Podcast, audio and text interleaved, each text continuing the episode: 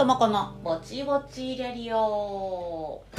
この番組は舞台映画音楽ダンスの話題を交えながらも特にうんちくを語ることもなくりょうともこがぼちぼちとしゃべるだけの聞き流し系ぼちぼち番組ラジオに憧れるリャリオです。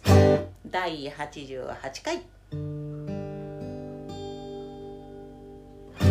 はい第88回2022年6月第4週目の放送です。はいえっとこのギターは両友子が自分で弾いてますよ。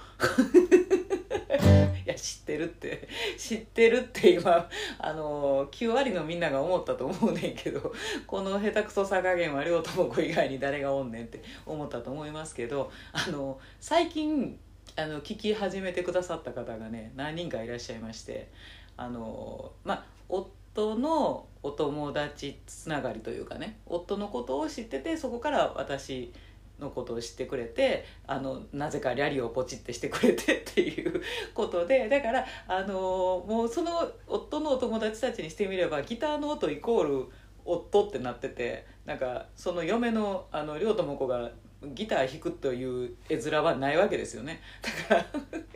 なんかあのあの嫁が 嫁の亮智子がなんか喋ってるリャリオみたいななんかやつやってるから聞いてみようってポチってしたらギターの音色がこう流れてくるからあのギターはあの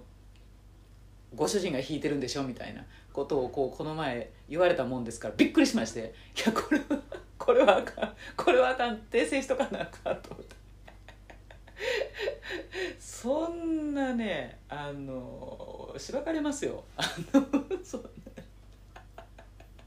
これはあの夫が夫が作曲はしてくれましたけどね。このジングルね。作ってくれましたけどメロディーを。作ってくれたけど、えーと、毎回毎回弾いて喋ってるこの弾いてるのは私自身で、えー、下手くそながら頑張って弾いています。ね。だからそんなあの毎回このジングルとかジャンとか鳴らすためだけにさあのわざわざ音に収録付き合わせてるわけもないでしょ。サンプラーで「じゃん」ってボタンを押して撮ってるわけでもないしね。っていうことなので私が、えー、夫のギターを勝手に、えー、部屋の部屋に置いてある夫のギターを勝手に借りて、えー、勝手にこうやって自分でギターを抱えながら、えー、野田と喋ってるっていう、え、番組なわけです。はい。分かっていただけましたでしょうか？ご新規の皆さん、えー、ぜひ今後ともお願いいたします。でもご新規の皆さんも「いや聞いたんだけどさ」ってもう最もうなんかあの途中で寝ちゃって 最後まで聞けないんだよ。正解！正解です。それがこのリアリオの正しい楽しみ方なので、えー、何も自分を責めないでください。あの最後まで聞けなくてごめんねってあの毎回聞けなくてごめんねとかねあの全然思わないでいいんですよ。あ正しいリアリオの使い方やと思うんです。寝落ちをするっていうことも時々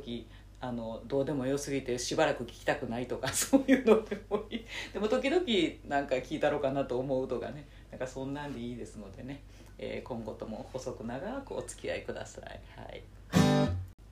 あのさすごいショックなことが実はあったんですけどあの、今稽古中のね今度8月に舞台のある「あの楽屋」っていうその清水邦夫の、えー、戯曲の、えー、今、まあ、稽古中なんですけどでその楽屋の戯曲の中に、まあ、いろんな劇中劇じゃないけれどもいろんなあの台本の話がいろんな戯曲の話が出てくるんですよ。シェイクスピアのあのマクベスがのセリフが出てきたりとかあのチェーホフの「三人姉妹」とか「カモメ」とかのセリフが出てきたりとかあとあの日本の、え、戯曲では「キラレのセンター」っていうねすごい台本なんですけど8時間ぐらいあるやつなんですけど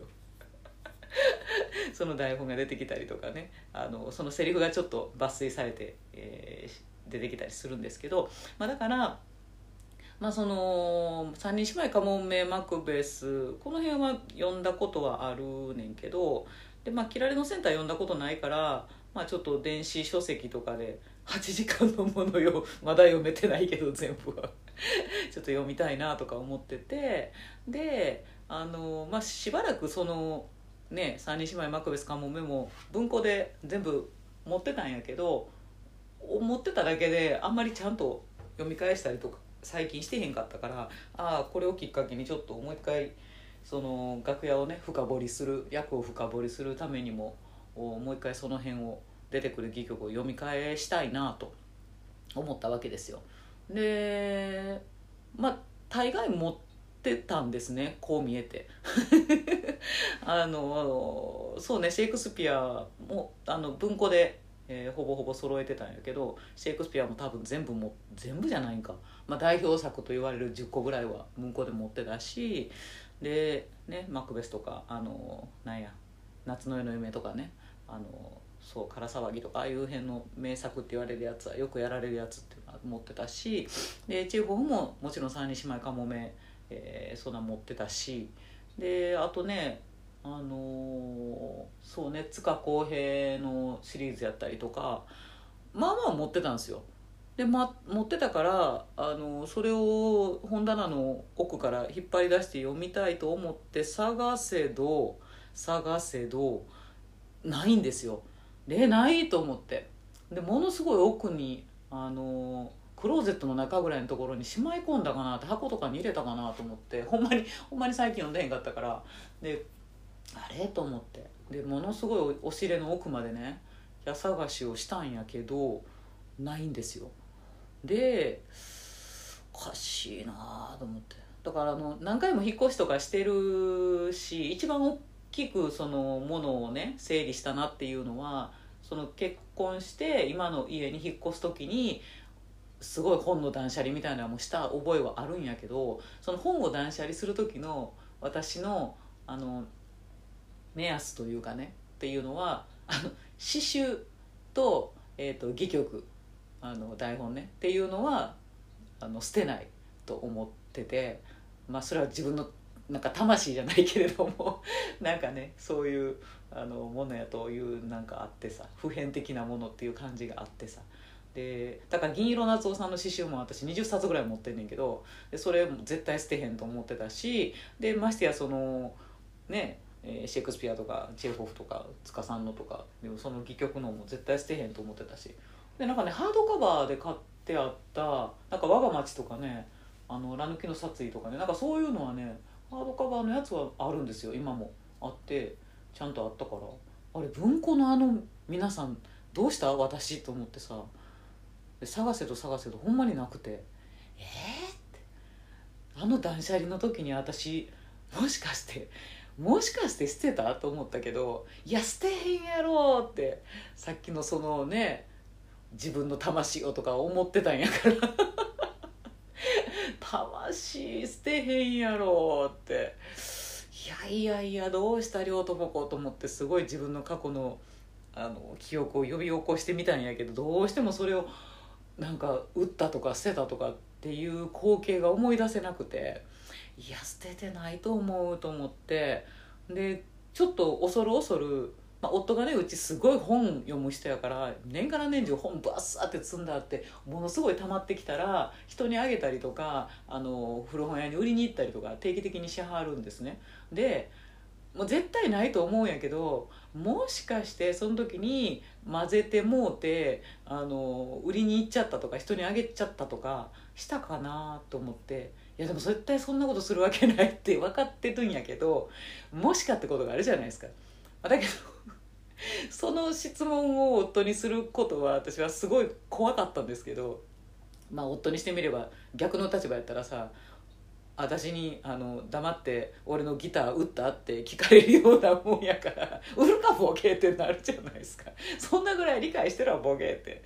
なるじゃないですか。だからそれは聞くのはなと思ったけどでももしかしたらあの何か行方を知ってるかもと思って恐る恐る聞いたんですよ。いやあのないと思うけどってあのカクカクしかじか私のねその戯曲たちの文庫っていうのがこの辺に多分あったように思うんやけどなんかどっかに移したりとかもしかして人にあげちゃったりとかなんか他の本と混ぜてもしかして売ったりとかってないよねってないよねってやんわり聞いたんやけどもうあの危うく殴られそう。危うく殴られそう当たり前やった。お前お前な」って「お前若い頃の俺やったら今今すぐにワンパンしてるとこや」って。言って「あぶねえ」申し訳ございませんでした。そうだよね」って言って「それぐらいのこと俺かって分かるわ」っつって。なその戯曲っていうのは。あの役者にとってとても大事なものやっていうことぐらい俺にも分かるわっつって「ですよね」って大変失礼いたしました土下座みたいな。っていう感じやって。だからなかったんですよ。なかったんや。だからきっと私がその大断捨離の、あの結婚した時に捨てたか売ったかしてしまったんでしょうねあの文庫たちをね。その時の私の魂どないなっとったんや。っていうショック。あれ？魂打った？みたいになって。魂打ったんか？私ってすごい結構何日か落ち込んでたんですけど。なんでそうしたんやろうなと思って。別にそこまで置くスペースがなかった。まあスペースなかったんやけど。なかったんやけど。なんかねそのちょうど十何年前とかでしょ？なんかその時ってなんか自分はもう舞台演劇ってものはせんってちょっと決意しようかなって思った時やってっていう言い訳。思い起こせばね。もう忘れてたけどね。なんかこう舞台演劇を続けていくっていうことがなんかいろいろとね大変でちょっとなんかあの事務所にも入って、まあ、できれば映像とかでやっていけたらなとかその振り付けでとかなんかとにかく自分がその舞台演劇ってものをやる。っていうねストレートプレイをやるっていうことをもうしないかもなーって多分思った時期なんだだったんだろうよ。そうしないと言い訳がつかないよなんで捨てんねんって感じやねん。相当あの私あのご存知の方あれですけど気分屋なところがありますんでその時最大にそういう気分だった時なんでしょうね。そんなに長くないそういう気分の時、うん、半年とか1年そんな気分だった時があったような気がするわ。だちょうどその時に当たってしまってまあいっぺん捨てて欲しいならまた買えばいいやって、まあ、別に絶版になってるような台本じゃなかったからね。今でもあの再販もされてて全部手に入るような戯曲ばっかりやったと思うから。だからなんかまたまた欲しいと思ったら買えばいいわ。一旦さようならって。その時の気分の私は思ったんでしょうね。いやびっくりしたわ。ほんまびっくりしたわ。な。ほんでまああのー、3人姉妹また買おうと思って、えー古本のネットでね取り寄せて買ったんですよ。で届いた3人姉妹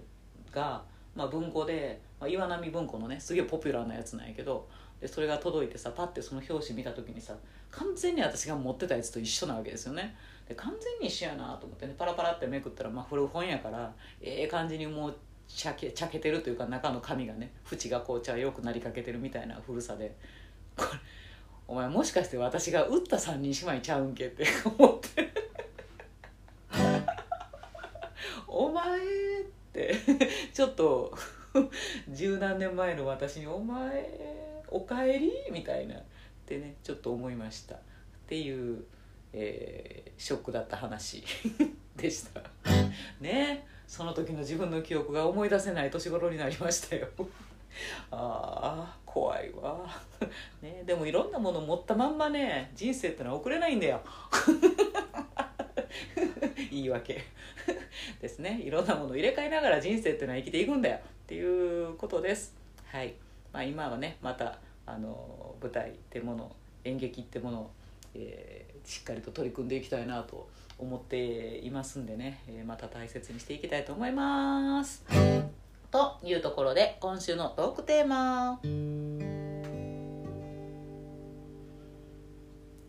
りょうともくんのぼちぼちラジオではね。毎週一つテーマを決めて喋ることにして。テーマの頭文字あ行から和行の50音順でりょうともこが喋ってみたいワードを選んで進める方式。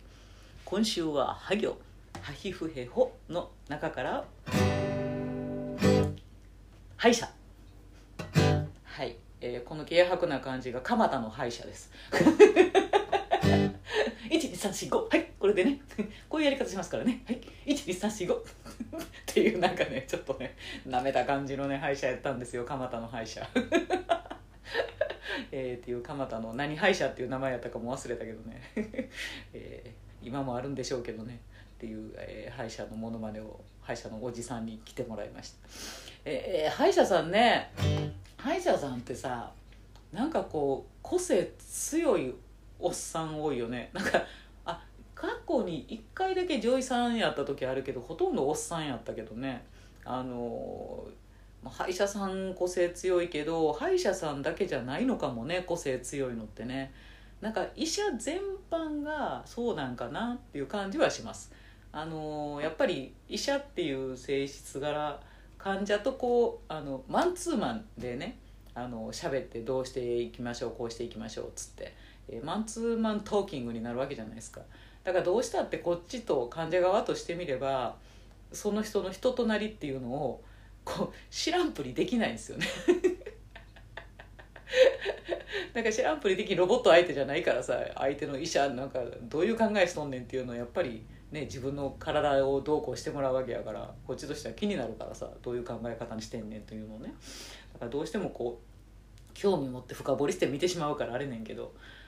ねなんか医者全般癖強いわって。思います。だから医者側にしてみてたらどうなんでしょうね。あのねもちろん医者側からしても患者さんっていうのはマンツーマンなわけやけど毎日毎日何十人何百人何千人とさあのずっとね患者さんと接してると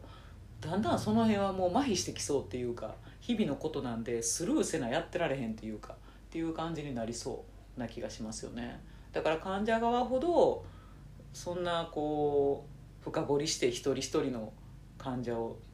じっと見るっていうことはあんまりなさそうって思うんですけど、まあ、だから 患者にしてみればすごい癖強って思う。だから歯医者さんはねあの割と身近にマンツーマンになりやすいっていう感じがするので、えー笑けるなっていうことが結構ある。ですね。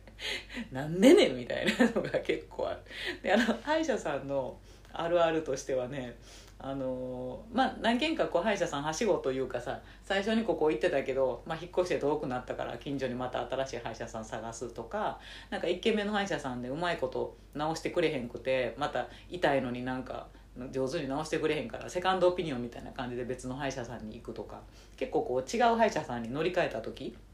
に絶対その今見てもらおうとしてる歯医者さんは 過去にその歯を治療した歯医者さんのことを絶対ディスるよね。と思いません？ああこの治療この治療俺だったらこうはしないのになってもっと上手に直してあげたのになとかってさなんかああここね今ならねもうちょっとこう引っ込んでね上手にねできるんですよとかね。絶対こう過去にそこを手術した人の施術した人のことを絶対ディスるんですよ。俺ならこう俺ならこうするみたいな。それ歯だけじゃないかも。あの膝とかも私手術してますけど膝の靭帯とかもなんか「あこの病院この病院ダメっすね」みたいな「手術したの誰ですか?」とか言って「どこの病院の誰先生ですか?」とか言って。ディスりたがあるんで「ああ古いなやり方が」みたいな「なんすかあの腕比べ。知らんちゅうねん」って。ほな無料でやり直してくれやって思うよな。というなぜかあの俺俺俺の方がイケてるぜっていうのを私たちにぶつけてくるあの感じね。笑けてきますよね。ほんでそう私ねあのー私こう見えてもですね結構歯にねお金かかってるんですよ。あのー今はこうにっこり笑って、まあ、白い歯みたいな普通な感じにはなってるんですけどおなんかね永久歯乳歯が抜けて永久歯に生え変わった時にまあなんかあのね歯が黒い色で全部生えてきたっていうのがあってなんやろななんか歯の組織の中になんかグレーというかねっていうのが中身がグレーになっててなんかグレーを白でコーティングしたみたいな歯が永久歯で生えてきてだからなんとなく全体的にグレーな歯になっちゃったんですよ。でまあそれは仕方がないのでまあだからだけどねその人前に立つ、ね、役者っていうものをさやる中でこう歯歯がに？にって笑った時にグレーの肌に？ってこう揃っているとなかなかこう写真写りも良くないし、まあ、映像とかね、まあ、舞台であってもちょっと見栄えが良くないなというので、えー、と歯の表面にセラミックを貼る白いやつねっていうのを貼るっていう手術をしてましてだからうんだから10代の頃とか結構にって笑って写真に写ってないんですよね私。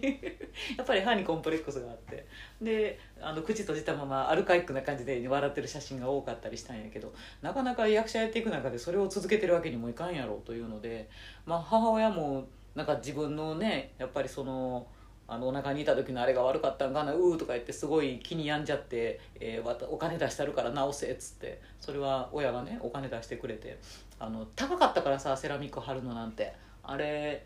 保険治療でその私20代で治したけどその時保険治療とかで全然できひんくて保険外でやるからね。あんなもん保険にせえやって話なんやけど。でだからセラミック1枚歯に貼るのに1枚で10万ぐらいしたんですよね。だからにっこり笑って 10, 10, 10本ぐらいあるじゃないですか。表面だけでも。っていう値段になっちゃったわけですよ。だから高って話やったんやけど、まあ、そこはね親に感謝ということで、まあ、セラミックを表面に貼って全部直してだからすごい時間かかったもん。通って。だから全部いっぺんにはやらへんからさちょっとずつ削ってあの貼る形を作って、えー仮で貼って本当のセラミック貼ってみたいなことしてなかなかの年数とお金をかけて、えー今の歯があるんですよ。これこれでも。ですね。でそれやからあのー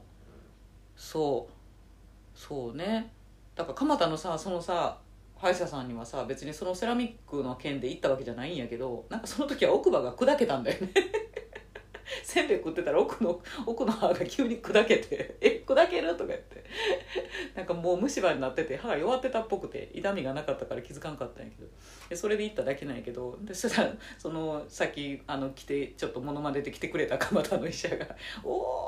おわこれはえー、なんか生まれつきのこのねこの歯のなんとかなんとか症ですよね」とかって言われて「あそうなんですか」とか言って。あこれセラミックは表面に貼ってるんですかうおーこういう方珍しい方法とか言ってなんかあの看護師のお姉ちゃんたちを「見て見て見て」とか言って。歯科衛生士っていうの？あの歯医者にいるお姉ちゃんたちをさ「見て見て見てちょっとちょっと」とか言って私の周りに呼び集めて「あこれはこれこれ標本かい私は」みたいな。あのみんなでわーとか言って。見て感心してはりましたけど。でその後に案の定あれやなんか「ああ僕だったらあれだな」とか「これこれあの表面貼るだけじゃなくてこっちさこの歯もさいっぺんあの抜いてさあのこっちに寄せてさそしたらこのあの出っ歯も直せたのに」とか言って「出っ歯で悪かったな」みたいな。私は抜きたくなかったんですよみたいな。じゃあだから抜いて刺し直したらまあ出っ歯じゃなくなるわけですよね。だから私もともとちょい出っ歯なんで前歯が。だからもうちょっとあの美人さんにその時ななれたんやけどなんか健康な歯抜くのってやっぱ嫌じゃないですか。だからね健康なまま出っ歯でいいんじゃ ビーバーみたいな出っ歯でいいんじゃっていう話なんですけど。そう。そそしたらこの出っ歯も直してなんかもっと今美人さんなのになってやかましいわって話っ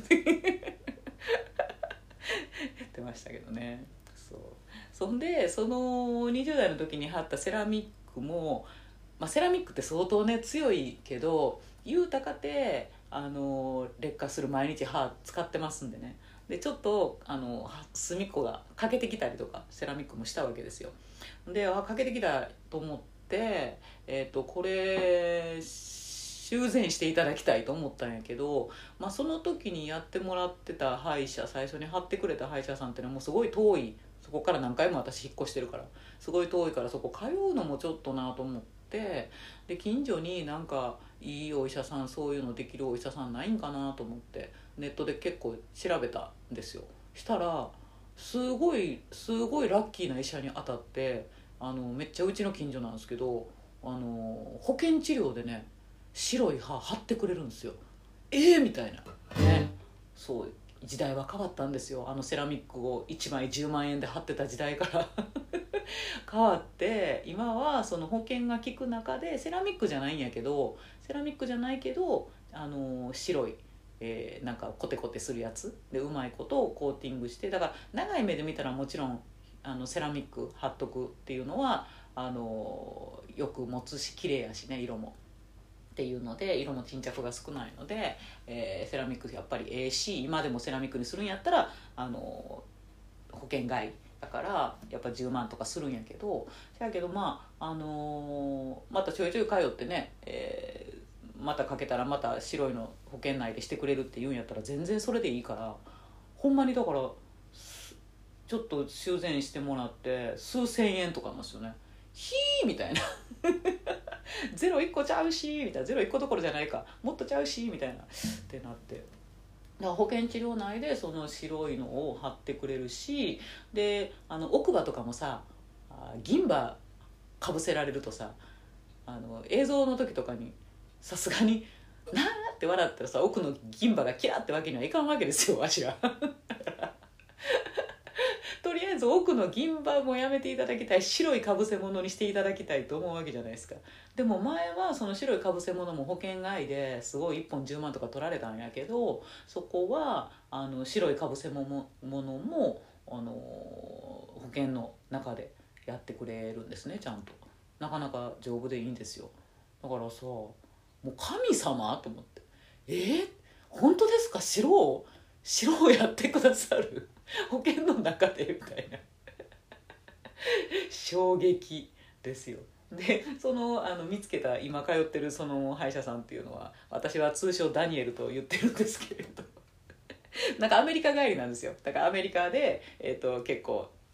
修行してきてだからアメリカっぽいその治療の考え方というかさアメリカの中ではあれなんか散髪屋とかと一緒やからさみんな歯医者って。だからそういう感じでこう綺麗にしましょうみたいなね。っていう感じで。システマチックにお安くお得に。あの着やすい感じでみたいな感じで。あのすごくビジネスライクなあの歯医者さんな感じなんですね。あんまりこう患者患者さんに深入れもしないし。こういうのもあります。こういうのもあります。こういうのもありますけどどうですかみたいな。でなんか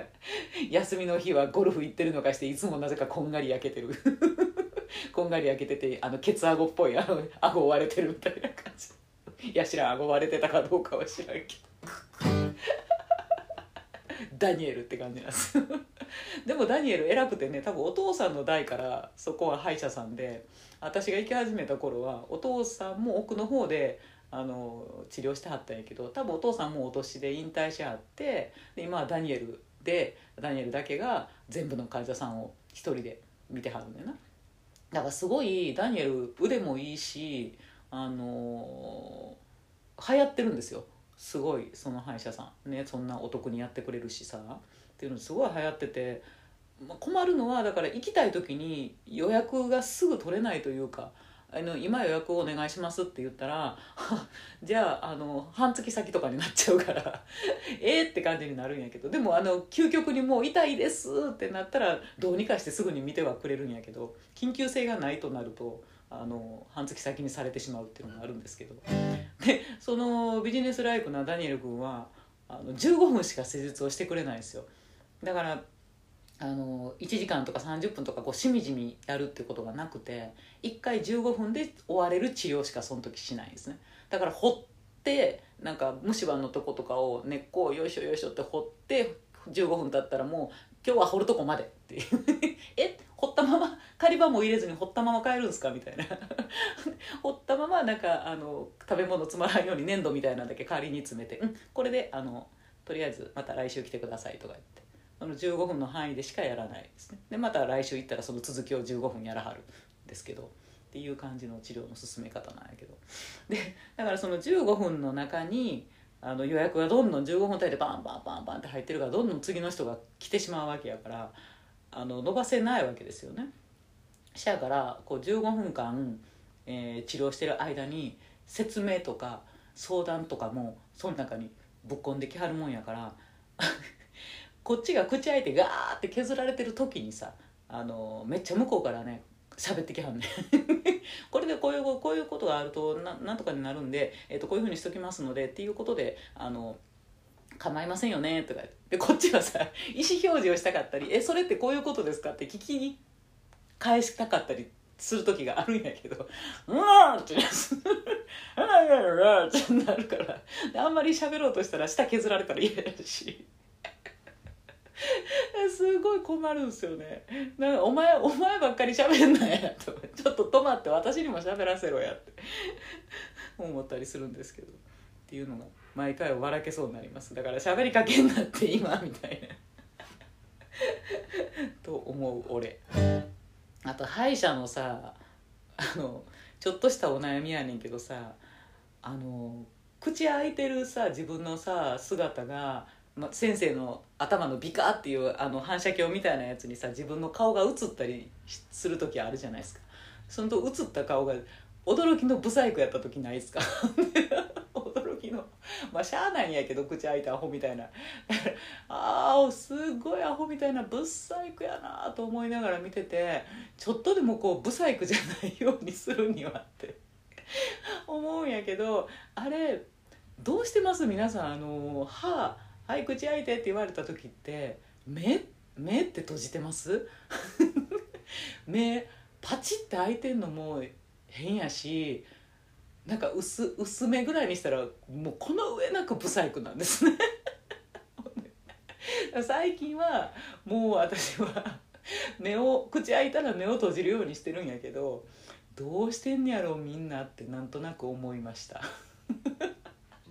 まあ別に向こうは歯しか見てへんから「わこいつブサイクやな」とかいちいち思ってないと思うんやけどにしてもあの自分のブサイクさにへこむっていうね。乙女ならぬおばはん心なんですけど。ねえ。あとあのみんなよく言うけどあのこうとかあの水吸わはるやつがあのほっぺとかにくっつくのはあれないけど下あれから逃げようと思ってベロの置き場所をさ一生懸命考えたあげく 結局あのノズルの方にベロを近づけてしまってドーって積極的に座れに行く羽目になるとかさ。あのベロの置き場所マジで悩ましいですよね。あれどこに置いておくべきなんでしょうね。なんかあの指示してほしい。歯医者さんに。あのこのあのちょんちょんってピンセットの先とかでここここにベロを置いといてくださいって。ここにいていただけるといいですよとかね言ってほしい。せおせんとなんか上とか下とか暴れたあげく邪魔になってっていうことがありそうで本当に毎回あれってみんなどうしてんやろうって思うところですね。まあ歯医者さんね。どうですかね皆さん。いい歯医者さんに出会えてますか？とりあえず私は今ダニエルのとこで 落ち着いているのであのもしあのダニエルにかかりたいという人はちょっと予約は大変やけどあのぜひお声がけしてくれれば紹介します。はい。という歯医者の話題でした。えー、というところで次回のトークテーマですね。次回は「マミムメモ」ということで「名人芸」ということで明人芸について喋ってみたいと思います、えー、ツイッターでは「ハッシュタグりょうともこ BBRR」でつぶやいていただければ嬉しいです、えー、告知。えー、舞台の芝居のお話さっきにも出ましたけれども2022年8月5日6日7日ですね、えー、S 企画さんの、えー、清水邦夫作「楽屋」という芝居を中野のスタジオアクトレで上演いたします。ぜひぜひ、えー、ご覧ください。今から予定を空けといてください。よろしくお願いします。それでは皆様、良い1週間をお過ごしください。りょうたもこでした。